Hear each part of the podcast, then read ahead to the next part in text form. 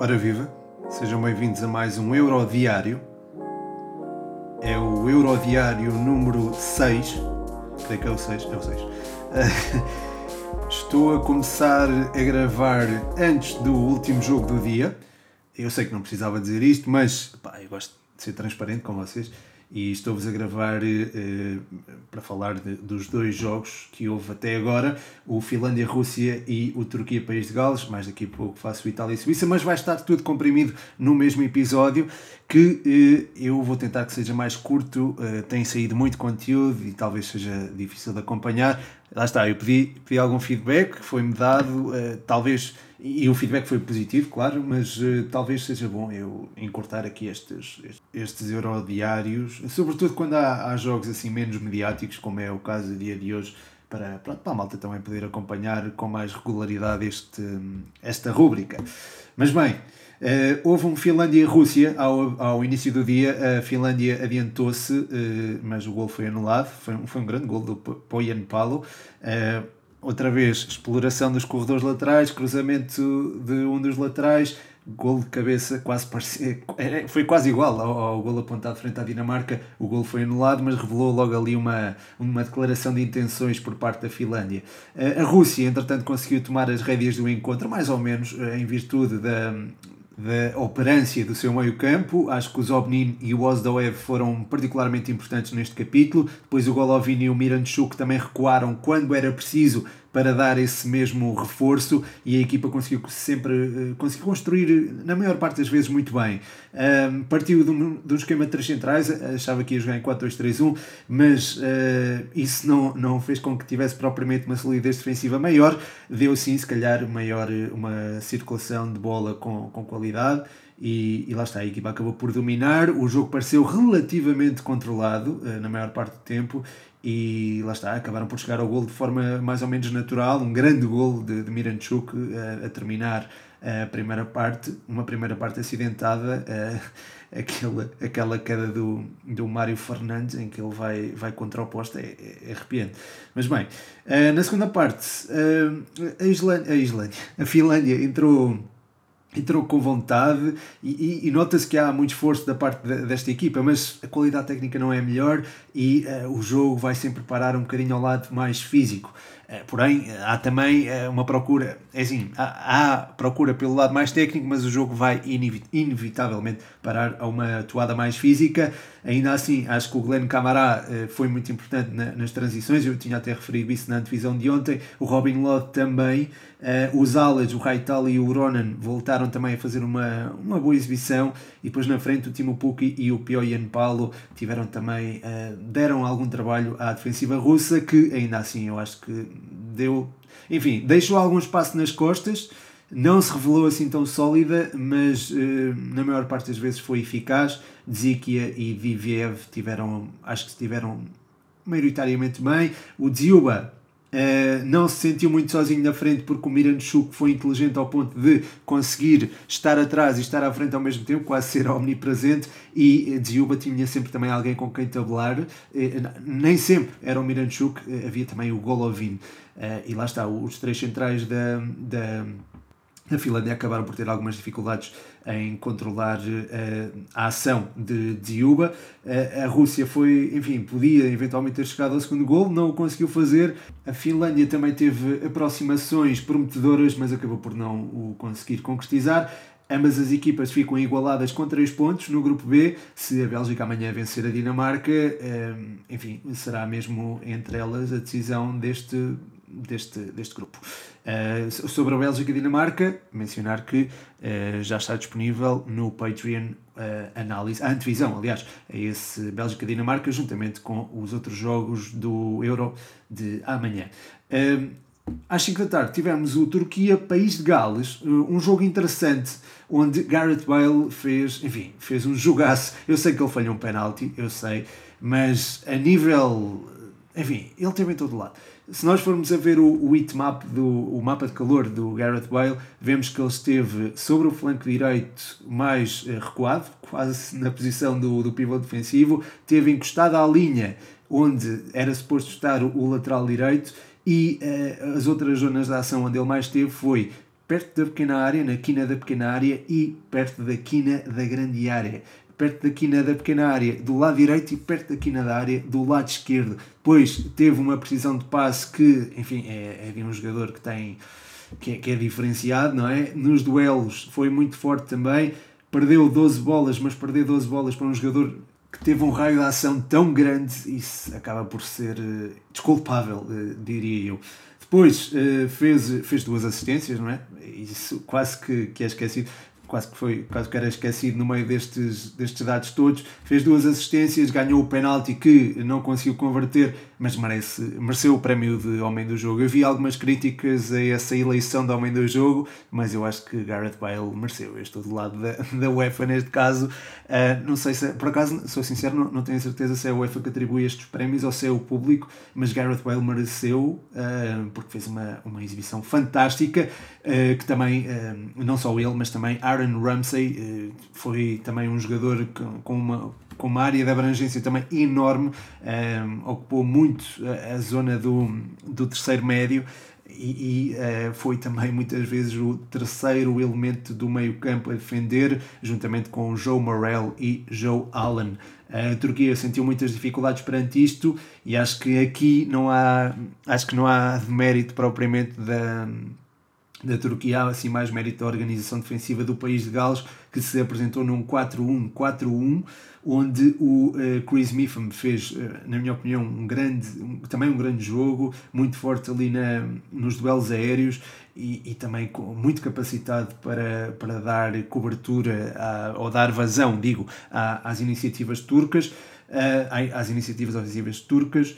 Um, Kiefer Moore também foi um, um, jogador muito importante a, a suster a bola no meio campo contrário, mas este jogo também não, não se passou somente na, lá está, no meio campo da Turquia, ou não, não, não foi só o país de Gales que jogou, a Turquia também jogou e também houve aqui alguns jogadores em destaque, o Kalyanoglu assumiu sempre a batuta, um, o Senji, o Senji Unders também, a meu ver, uh, foi esforçado e, deu, ofereceu coisas importantes à equipa, uh, reforçou-lhe a ambição. O Yazisi, quando entrou, acho que também tornou a equipa melhor. Da, isto da primeira para a segunda parte, acho que o Yazisi foi a chave para que o jogo funcionasse de forma melhor para um, a Turquia. Uh, faltou se calhar algum critério na, na hora da, da, construção, embora lá está, o país de Gales estivesse muito bem organizado, e está agora em condições favoráveis de, de, apuramento para os oitavos de final, coisa que já conseguiu no Euro 2016. Até fez um percurso interessante, mas apanhou Portugal é? nas meias finais e Portugal acabou por eliminar o país de Gales. Aliás, essa foi a última derrota do país de Gales num europeu. Vamos lá ver se conseguem manter a série e vamos lá ver como é que avançam neste torneio. Uh, para já, gostei muito da, da forma como a equipa esteve organizada e, sou sincero, uh, surpreendeu-me. A Turquia uh, não diria que me desiludiu, mas quase isso, quase isso. Porque se formos a ver o jogo com a Itália, a equipa poderia ter tomado mais iniciativa, mas até ao gol da Itália esteve bem. Frente ao país de Gales, acho que na globalidade do jogo acabou por não estar mal, mas enfrentou uma equipa também muito bem organizada e teve muitas dificuldades para, para ultrapassá-la. É, enfim, foram dois jogos que não beneficiaram nada as características da Turquia, que agora fica com o apuramento mais complicado, pelo menos o apuramento direto uh, pode até ficar comprometido caso a Itália empate, basta um empate uh, frente à Suíça.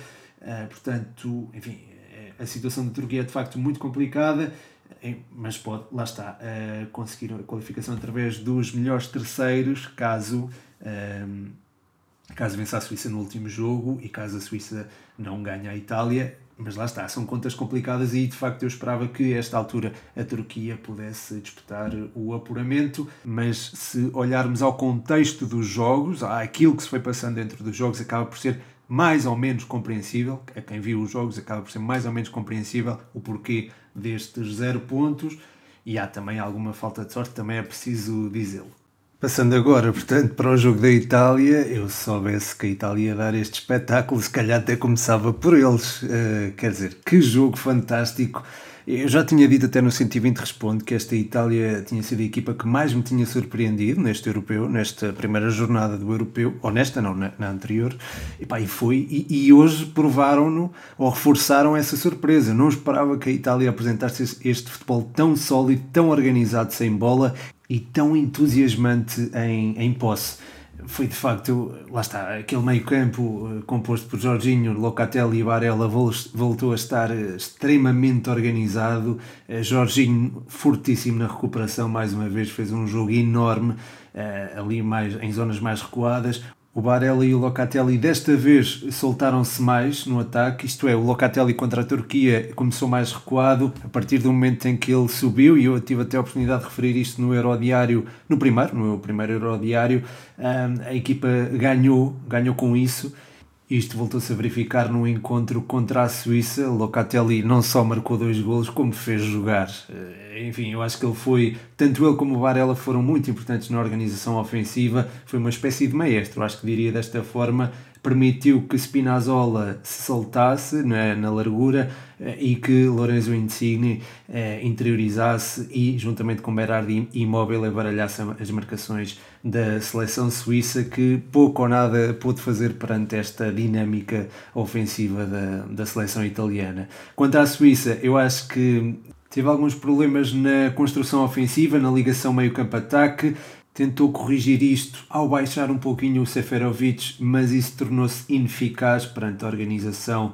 do meio-campo italiano. Ricardo Rodrigues, por exemplo, dava-se alguma, eh, algum aporte físico ao meio-campo. Às vezes a equipa jogava com quatro homens no meio-campo, às vezes com cinco, com o recuo de Seferovic, mas uh, Barella, Jorginho e Locatelli chegavam para eles e se calhar até chegavam para mais. Fizeram mesmo uma exibição fantástica. Estou, estou de facto encantado com esta, com esta Itália. E lá está, eh, este meio-campo dá aso a que se possa sonhar com, com uma gracinha. A Itália pode chegar mais longe do que aquilo que nós, aquilo que eu, pronto, aqui devo dizer eu, achava que ia chegar, porque eu imagino esta Itália a bater-se bem com qualquer seleção deste europeu. Acho que o Mancini fez, está a fazer um trabalho fantástico eh, esta sequência de, de jogos, a sequência de jogos que a Itália trazia para este europeu era de facto impressionante, mas apenas nos resultados finais, nos, nos números, digamos assim, porque a nível exibicional a equipa não correspondia da melhor maneira, eh, ou pelo menos não refletia essa sequência vitoriosa. Agora sim, agora demonstram todo o, toda a plenitude do seu futebol. Acho que o Berardi também tem sido, e acho que também eu devo destacar, tem sido um elemento muito importante na, na ligação meio-campo-ataque, a conferir a dinâmica ofensiva que a equipa tem tido. Aliás, Berardi, Immobile e Insigne, se bem que o Immobile hoje tivesse um bocadinho mais apagado, apesar de ter marcado o gol, claro. Mas esta dinâmica ofensiva, mesmo com um jogador em sub-rendimento, eh, acaba por não se ressentir, não é? Acho que um jogador a menos não se, não se, não se reflete tanto. E agora a Itália tem a possibilidade de gerir um bocadinho o seu plantel, gerir o esforço físico para a última jornada frente ao país de Gales Uh, neste momento está com 6 pontos já apurada para, o, uh, para a próxima fase. Pode perder esse primeiro lugar, mas eu não imagino esta equipa a perder o primeiro lugar. Imagino no último jogo alguma gestão, que haja alguma gestão de plantel, mas não imagino um rodízio, por assim dizer, uh, enorme. Não, não imagino que o Mancini vai trocar todos os jogadores. Acredito que dê minutos a alguns que ainda não foram utilizados, mas esses não utilizados também terão enraizadas as ideias de Mancini eh, e acho que, enfim, é, é importante sublinhar também o mérito de Mancini aqui porque é muito difícil trabalhar uma seleção eh, com a qual não se trabalha, como sabemos, todos os dias, todos os fins de semana, como acontece nos clubes, e fazê-la ter uma identidade vincada como esta Itália tem. Há poucas seleções no europeu com esta capacidade e é o futuro parece ser promissor para, para os italianos. E é promissor também para, eh, para nós, adeptos de futebol, que amanhã teremos jogos engraçados. Eh, acho que das duas às oito vamos ter bons jogos. Eh, Ucrânia, Macedónia, Dinamarca, Bélgica e Holanda, Áustria. A antevisão a esses jogos já está disponível no Patreon, patreon.com.br futebol120. Espero que tenham gostado deste episódio. Acabou por não ser tão curto, até pela exibição fantástica da Itália. Acabei por me alongar mais um bocadinho. Mas, malta, vão deixando feedback, que é sempre muito importante neste, neste Eurodiário. Tenho tentado fazer aqui conteúdo diário e é, é importante poder-me adaptar para também não lançar conteúdo em excesso. Vão falando comigo, fico-vos muito grato e, e agradeço, claro, o facto de terem ouvido este episódio. O meu nome é Pedro Machado e este foi mais um Euro Diário.